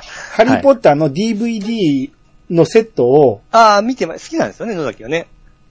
野崎も好きなんやけど、渡してたんですよね、あの、ジャミン。ジャミンの、そうそう、はい、ジャミンとかね。で、えー野崎が好きだっていうことを知ってたから、乃木がうん。スネイプっていう名前を出したんですよ。うん。で、このスネイプがハリーポッターの中では、うん。まあ、要は、二重スパイみたいなうん。役割なんですよね。うんうん。だいぶ、ネタバレですけど、これ も。ハリーポッターの。はいはい。やけど、そこに気づいてくれよっていう意味があったんだね。ああ、ははは。これはすごい賭けです よ。気づくか野崎。よう気づいたなって思いますけどね。しかも、ギリギリのところですね。ほんまにスネイプ社っていうのがあったらどうすんねんって話じゃないですか。バルカンの中に。はいはいほんなら何の疑いも持たへんじゃないですか。はい。ここで要は自分は、えー、二重スパイしますよっていうことを宣言してるってことなんですね。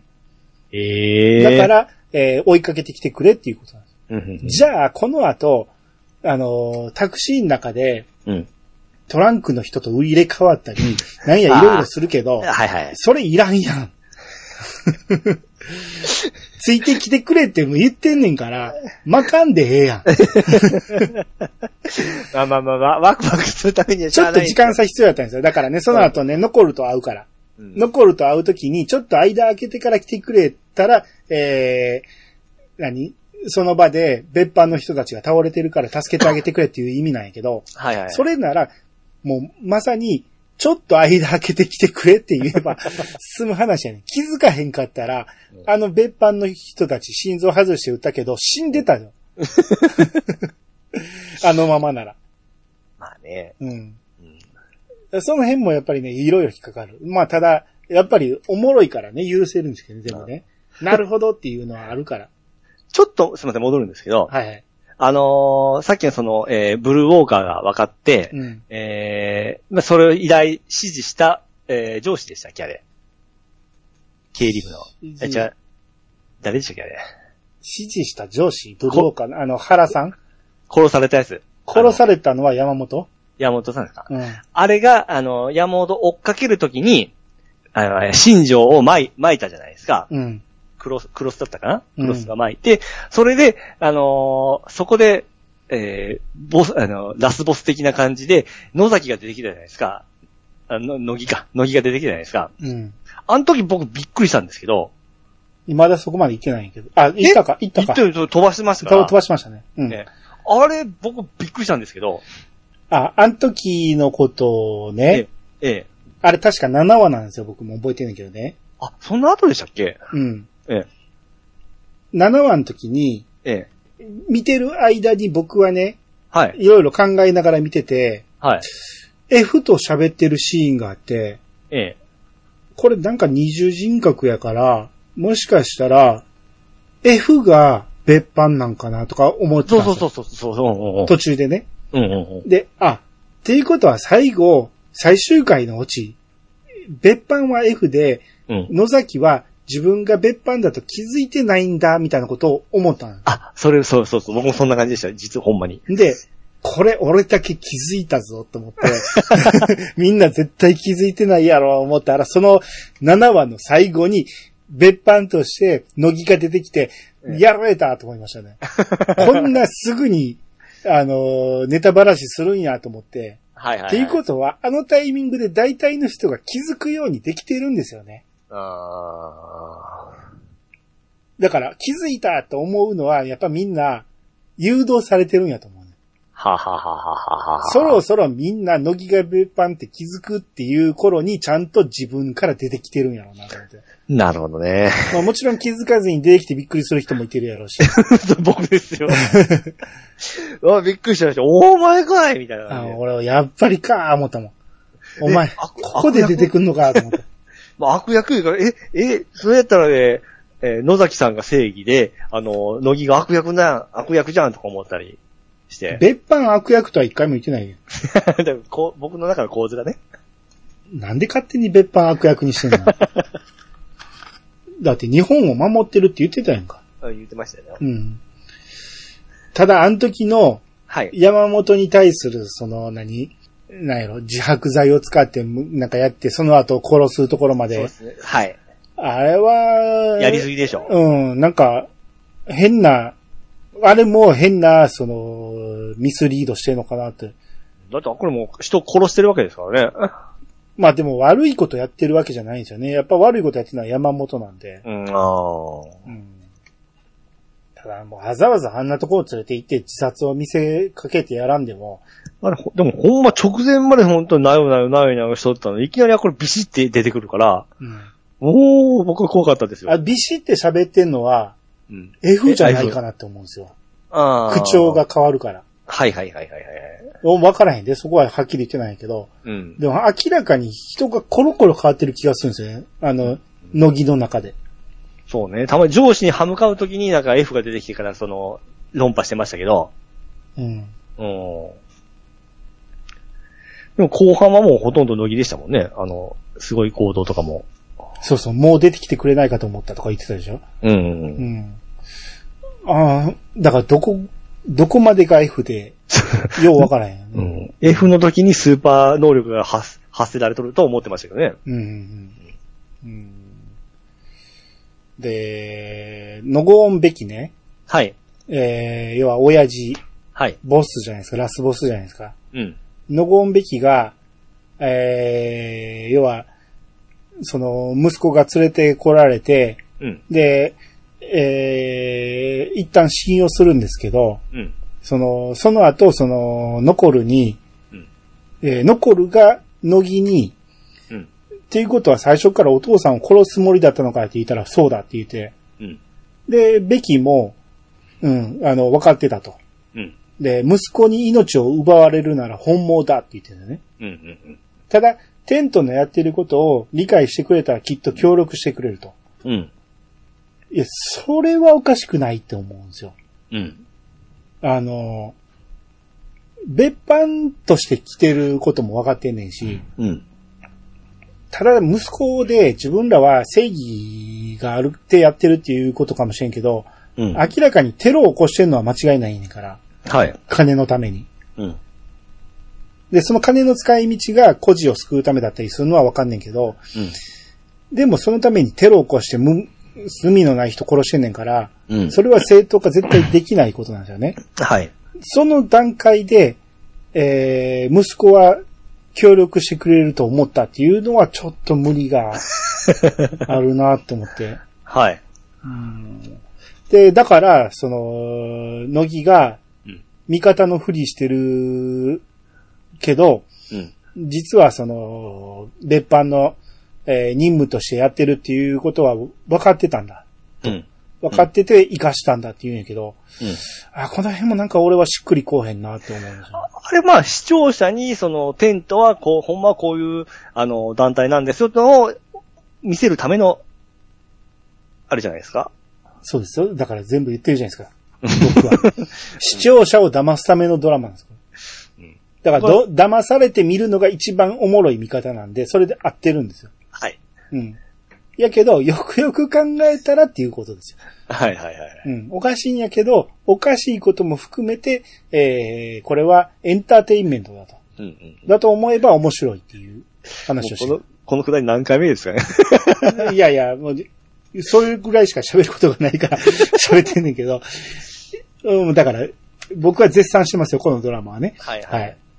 あと、フローライトの話あったじゃないですか。ええあなたフローライト聞いたことあるでしょあのー、RPG とかよく出てきましたね。 ?RPG にフローライトが出てくるのえフローライト。うん。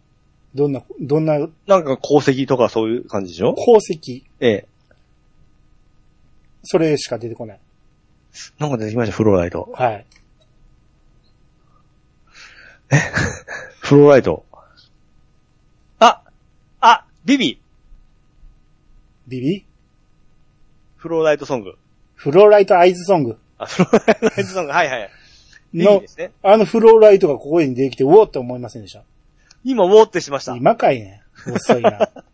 あの時に目で使う、目に使われてた鉱石ね。はいはいはい。あれ、ホタル石って言うんですけど、はい。あれは、要は、えー、スマホとか、なんかそんな、あの、必要なうん、レアメタルだってことなんでしょうね、多分ね。う知らん。んかったけど。はい。だから、ビビの AI の目に使われたような、非常に貴重な石が大量に埋まってるっていう、うんうんうんどんだけすごいことかっていうことなんだよね。はいはいはい。 ここでピッチさんがおーってなってくれんのかなと思ったら、気づいて今もう、今もうってきま したうんまあ、ストーリーを追っていかないですけど、最最後、まあ、いろいろあってね。はい。あの、最終話はなんかもう、ほんま、話ばっかりでしたね。あ、そうどんでんどんでん返しで。そうでしたね。いつ終わんねんまだ終わんな、終わらんのみたいな。どうなんねんって感じで。最後。まあまあ、だから、一旦、のごんべきか、はい。えー、投稿して日本で拘束されるということで、うん。えー日本に向かう前に、テントの人たちに向かって挨拶して、はい。テントの人たちがみんな土下座すするじゃないですか。うん。で、その後、バルカ警察の人たち、うんチンギスも一緒になって土下座するじゃないああ、しましたね。ですか。俺あはの、チンギスの土下座にグッときまい。いやし はいはいはい。た。やっぱチンギスいいなって思いましたね、こうえあれも、その、孤児だったんですね、テント支援の。はい。うん、それも言って、なんか、恩返しだとか言ってましたね。そうですね。だから結局、のごんべきのやってきたことっていうのは許されるべきじゃないんやけど、うん。えー、チンギスたち警官はみんな、えー、のごんの、えー、のごんべきの庇護のもとうん。成長してきたわけやから、はい。あの人を裏切るわけにいかない。だからあの人のやってることは見逃してくれっていうのを上の人にうん。お願いしたわけですよね。うん。ん実際これ、ノゴーンべきを逮捕したりすると、うん。バルカの中でもう暴動起こるんちゃうかいうぐらいとこまで言ってるんですよね。はいはいはいはい。うん。で、最後に、えー、チンギスの土下座ですよ。あれはもうめちゃめちゃグうッんと。あれはね、来ましたね。うん。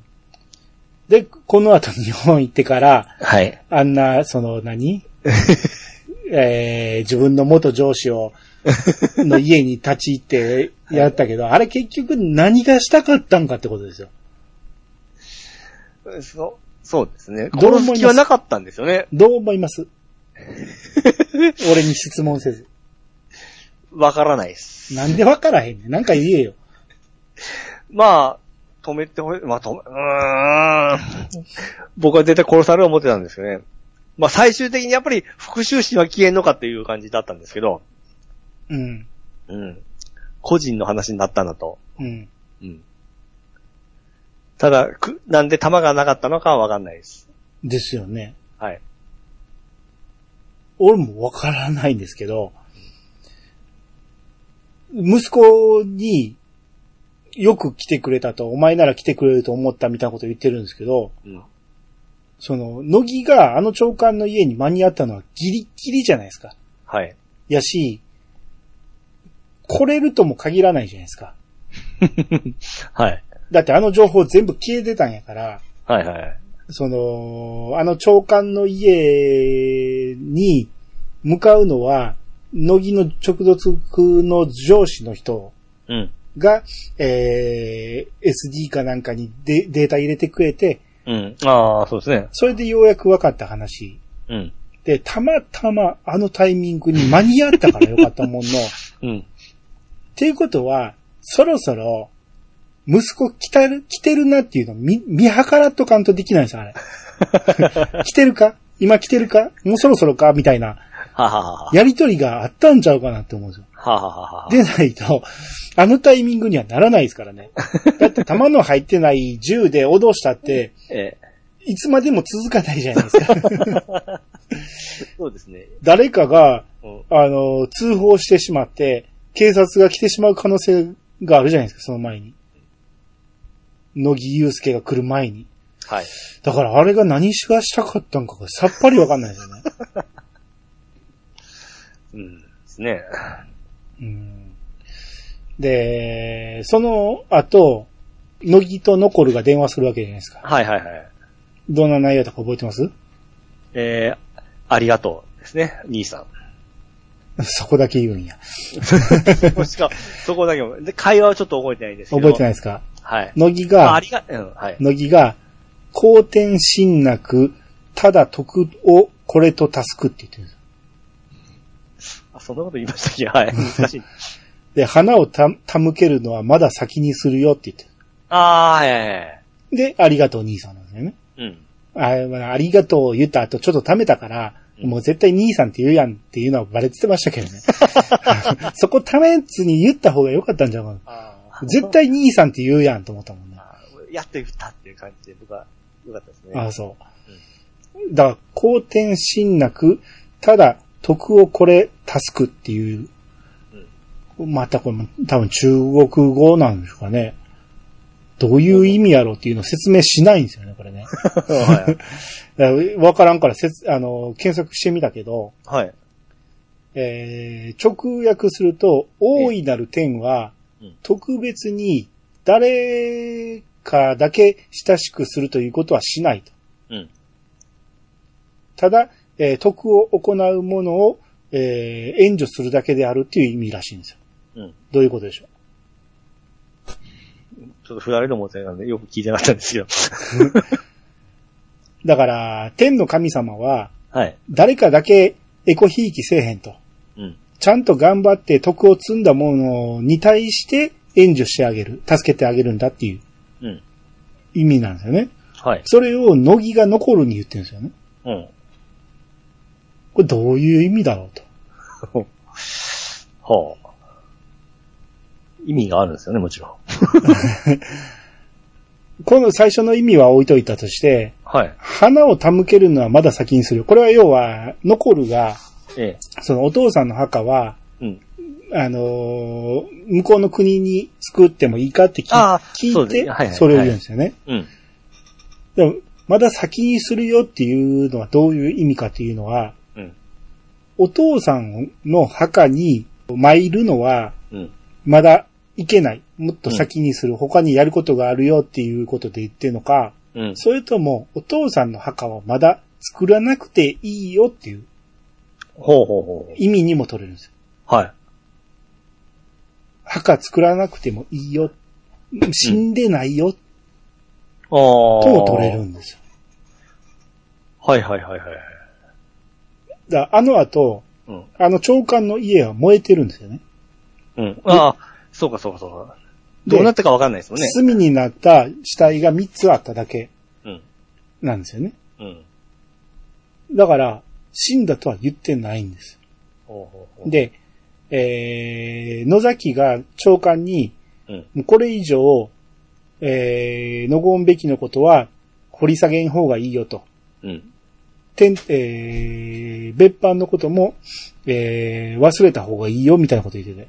うん。どこにいるかわからんからねっていう話をしてる。うん。これ先の話、第2部に引っ張ってるでしょ。ほうほうほうほうほうほうほう。わあ、そうなんや。べき死んでないよね。ああ、だからあれですね、あのー、えー、テントの仲間を撃った時のように外しとるような感じですよね。そはいはいはいはいはい。う。だっそういて、うそういうことできますもんね、あいつ。そうそう。自分の父親だけは、うん。まだ息あったし、喋れたし、最後。はいはいはいはい。で、ガクンとなったけど、その、顔をうずめるのはうずめるんやけど、別に、表情がちょっと微妙やなと思ったんですよね。ええやっぱ殺してないような気もするんですよ。はいはいはいはで、その野崎が長官に対する説明も、い。うん。誰が死んだかは言ってないんですよね。うん。これ以上、そっとしといた方がいいですよ、と。うん。あなたの身のためにねっていう。うん。じゃあ、F との会話で、俺たちはやることがあるっていうのはまた別にあるんじゃないか。ほうほうほうほそこに、のごんべきは協力するんじゃないかな、みたいなことも思えるんですよ。う。はあ、読みますね。もっと大きな敵ああ。はがあるんじゃないか。いはいはいはいはい。でこの後のシーン覚えてますかえーっとね、あ、そうだあの、えー奥さん、奥さんじゃない、この先生と、えー神社で出会って抱き合う。うん。うん。ジェ、ジェミンとね。ジェジェミニジェ、ジェ、ジェミン。ジャミジャミンとね。ーン。うん。うん。めでたしめでたし。ですよね。うん。だけでしたあれ、何やったっけなんかありましたっけめちゃめちゃ大事 な最後あったじゃないですか。ちょっと思い出さ、思い出せないですわ。え、だ、3人で抱き合ってる時に、はい。頭がまた痛くなって、はい。 F が話しかけてくるんです。はいはいはいはい。おいおい、すお楽しみのとこ、あ、あれだけど、はい。ちゃんと見た方がいいんじゃないかみたいな。ありました。はい。何がありましそれ思い出せない。 た何やねん。なんで忘れれん ねん。あんな大事なもの。ほこら、はい。ほこらにあ、あ、思い出してました。何がありました依頼書があるんですね。 なんで依頼書があんねん。なんかが置いてあったんですね。何があったなんで忘れれんねん。思い出させてください。赤い。うん。赤い何があった赤い依頼書じゃないですよね、だから。まんじゅうがあったんでしょまんじゅうか、はい。え、なんなんなんとも思わなかった、あれ。うん、うまかったっすね。俺最初何やにチラッと祠見たっていう話したじゃないですか。はいはいはいはいあの巻いたろ。後。最初の、最初の前にね、はい。その後、うんえー、乃木が自分の上司、別班の上司に連絡取るときに、うんえらい古いやり方でおよ連絡取るのねとか言って、おー現れて、えー、見逃すとこだったわよ、言うて、あの神社の祠に別班まんじゅうが置いてあったんです、赤いまんじゅうが。はいはいはいはい。そこに、えー、メッセージがあって、はい。で、えー、ようやく連絡が取れたってことなんやけど、はい。要は別班の連絡の取り方があれなんですよ。うんうんうん。で、あのまんじゅうが最終回のラストシーンに置いてあるっていうところで終わるんです。はいはいはいはい。続くでしょ、これは。だからまた依頼があるようですもんね、なんか、何かしらの。 なんて言うのその言い方は。今気づきました けど。何やねん、腹立つわ。まあ、そうかそうか、そうですね。ああ、まんじゅうあるって思いましたよ。はあ、はあはあ、なんで思わへんのかな。あのまんじゅう、まんじゅうで連絡取るってなんやねんとか思ってたしね、俺あー意味わからん。よう絶対見逃すし、誰か持っていくかもしれんし。そうね。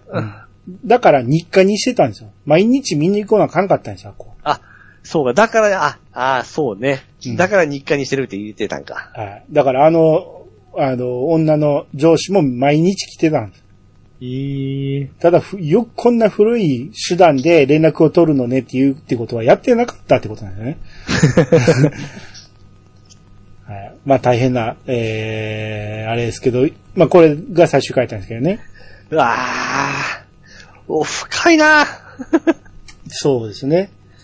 だから、全然謎が解けれてないというか、まだまだいろいろあるんですよね。う。うんん。だから最初にも言いましたけど、ん乃木の別班の任務はいつから任務に変わったんか。うん。最初は会社の金を取り戻そうとして言ってるじゃないですか。そう、そうですよ、そうですよ。やけど、あの、2回目見て気づいたけど、うん。もう、あの、取り戻すために行った、あの、アリっておったじゃないですか。うん。あの、アリの机の下で頭ゴンと打って、はい。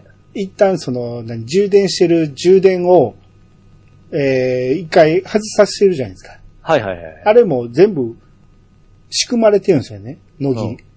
ほうほうほうほう仕組んでるんですよ。はい。だから乃木は、アリに、アリがテントの人間だっていうことが分かって言ってるんですよ。はい。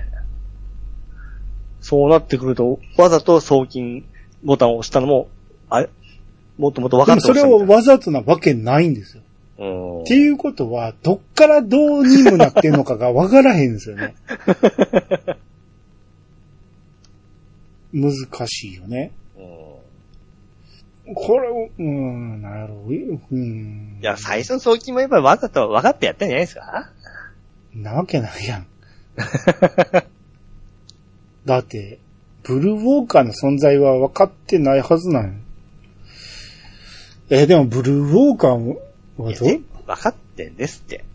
何がいやいや、そう思うなら、その根拠を示しなさいよ。ないです。適当なことを言って、はい。いや分かっていましたよ、みたいなことを言うのはダメ。はい、そうですね。考察するなら理由を言いなさい。はい。今回ちょっとね、ええ。あの、見直しもできてないから、なんかネタないかな思って YouTube とか見てたんですよ。はいはい。で、考察とか見てたんやけど、えくだらん考察ばっかりなんですよね。なぜこうなるかの説明が全然できてないんですえ。ね。はははは。それを、こう、こいつも別班だ、こいつは、えー、何、CIA だ、とか、なんかみんな勝手なこと言うけど、はい。根拠が薄い。薄すぎる。僕みたいなやつが多いんですね。そうそうそう。ちゃんと説明ができて初めて考察やから。はいはいはいはい。うん。だから、まあ、この辺はわからん。まあ、もうちょっと何回か見りゃわかるんかもしれんけど、俺はまだ、えー見れてないんで、いやでも、い一、二回そんだけだったらすごいですね。うん。この、乃木がね、はい。別班は、自分が別班だと明かしたときに、うん。えー、とか山本が言ったんかなお前なんて全然出世もしせえへん、全然ダメ社員なのに、うんお前が別班なんてって言ったんですけど、うん。その時、乃木が、その出世したら任務に差し支えると。うん、ああ、はいはい。その、世界を飛び回ってなんぼだって言ってるんですよね、別班はね。うん。やけど、他の別班のメンバー後で説明あるけど、うん。みんなめっちゃ優秀なんですよ。うんうん。クロスとか、超有名人やしね。そうですね、これ有はい名人になったらあかんやん。顔さしてるやん。そうね、飛び回れんですね。うん、最終回で、あ、あなたは、みたいな感じになってたから、えあかんやんって思うんですけど、え。うん。この辺もおかしいなと。ななんで、乃木だけダメ社員なままにおったんか、他はみんな優秀になってたのかっていうのが、いまいち説明できてないな。うん。うん。あと、えー、乃木家の家紋はいはい。がテントのシンボルに使われてたじゃないですか。ええ。あれあかんくないあれはあかんとね。わ、わかりますよね。調べれるやんか。一応ね、ドラマの中では、あれは模倣犯を防ぐためにテレビでは一切出してないって言うんやけど、えテレビ局が出さなくてもあんな画像漏れるやんか。漏れる可能性もあるやんか。旗とか立ってましたもんね、デカデカと。うん。やし、あの、テントって依頼されてやるだけのうん。テロなんで、うん。自分らの目的じゃないんですよね。だからうん自分らの存在意義を示す必要はないんです。うん。うん。なのになぜわざわざテントのシンボルをデカデカと張り出すのか。はい。 しかもそれを自分の実家の家紋を使ってるっていうね。実家の釜はあかんですね。あかんでしょ。まあ、あの家紋が他にも使われている可能性はあるから、うん。まあ、乃木家だと、えー、特定はできないかもしれないけど、うん。少なくとも、あの、バルカで行方不明になった公安がいてんねんから、うん。うん。うん。繋がる可能性はあるやんか。はい。うん、あの時の乃木がテントの、えーシンボルを使ってるって思われがち、思われそうなんで、うん。ベキは一応反対したとは言ってたけど、はいはいはい。絶対許したらあかんと思うんだよあれこれ自分ちの家紋やから。名乗っとるようなもんですからね。そうそうそううん。絶対ダメだと思うんですよね。うん。まあこれも、まあまあ視聴者騙すためっていうか、視聴者に前振りとして見せてたっていうことだと思うんですけどね。うん。うん終盤見てて思ったんですけど、はい。ピッチさんは全然わからへんと思うけど、ええ。終盤見てて、もうどっからどう見てもスターウォーズだなって思ってたんですよね。スターウォーズはい。えー、ノコールとか、乃木の白い民族衣装みたいなの着てたでしょあ、はいはいはい。もうあれ完全にルークの衣装なんですよね。ルーク・スカイウォーカーの。はいはいはい。あ、はあはあはあ。うん、で、まあ、セリフ的にお前は私の息子だみたいなセリフとかね。うん。もうもうめっちゃスターウォーズやんと思 って。あそういうのかとまあ思って。ほとんどの人が気づくところだと思います。はいはいはい。すあの、刀を使ったりね。はい。あの刀もあんなバンバン人切ったらあかんと思うねん。大事な。 家宝やんか。はい。刀なんかすぐ傷むよ、人切ったら。そうですね。油でね。うん。うん。いくら手当、あの、手入れしたって、うん。あんな、縄切ったりしてたし。 もっと大事に扱ってくれよ、と思って。うんえー、あとね、見てて思ったんがね、意外と日本車が多いなと思って。車がいっぱい出てくんねんけど、はい。なんか日本車が多いなと、あの、向こう左ハンドルのはずなんですよ。うんうんうん。なのに右ハンドルがまあまあ出てくるんですよ。ええ何やろうなと思って、まあ日本やからわざわざ持ち込んで、でもそんなわけないよなと思って、うん。調べてみたら、モンゴルって、うん。その旧車、旧車っていうか、中古の日本車がめちゃめちゃ出回ってるらしくて。うん。要は、新車も売ってないけど、新車が高すぎて買えないから、うん。日本車って中古でもめっちゃよく走るからということで、特にトヨタ車が多いらしいんですよ。ああ、が流流通しとん、流通しとんですね。めちゃめちゃ多いらしいんです。うんうん。だから向こうでも日本車が結構使われてた。ええうん。だから右ハンドルが意外と多いなと思って、はいはいはい。うん。そう気になってたんですね。はい。はいまあそういう、えーじえー背景があるというかね。はい。あとあの、ウィキに書いててびっくりした説明があったんですけどね。はい。これちょっと読ませてもらうと、はい。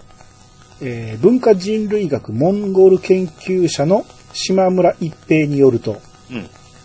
バルカ共和国で話される言語には、モンゴル語、モンゴル語が採用されており、これ言いましたね。はい。乃木はビジネスの場や外国人とししての立場を示す際は片言。プライベートでは流暢と使い分け。うん。うん。使い分けてたらしいんですよ、モンゴル語を。だかわからんですね。発音。らモンゴルの人が聞いたらわかるわよかうるに。はっていい。うか、それを使い分ける、あの、堺井正人すごすぎる。片言でモンゴル語を喋ったり、流暢に喋ったりを使い分けてたんですよ分けてたんですね。で、ゆずきははい流暢で、野崎は英語アクセントで話すほう。っていうんですよね。ほその辺も使い分けてるんですよ。う。 わかるわけがないんですけど。うんゆずきが流暢に喋ってる。だから、えー、もう3年いてるから喋れんねんけど、他の言語を知らんから。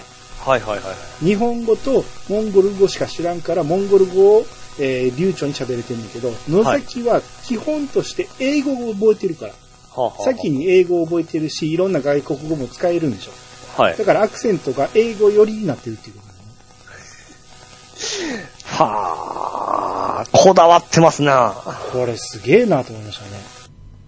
えー、こんなとこなんですけど、はい。なんか、言い忘れありますえー、あ、えっとですね。うんまあ僕が不思議に思ったのは、うん。あの、バルカの山奥とか、その、その、本部うん。でも、あの、電波届くんや思い、思って。まあ、届いたり届かんかったりしましたけどね。 あ、そうでしたっけなんで、あの、砂漠では届あかあ、んかそっう、た砂り。漠はそうですね。あの、本部とかすごいビンビンにハイテクなんだな、思って。 そりゃ、アンテナ立てるだけやから。あ、まあ、それぐらいから余裕にあるわけですね。専用の、それはあれ可能性としてはあるでしょ。ああ、そこはちょっと思ったぐらいです。うん。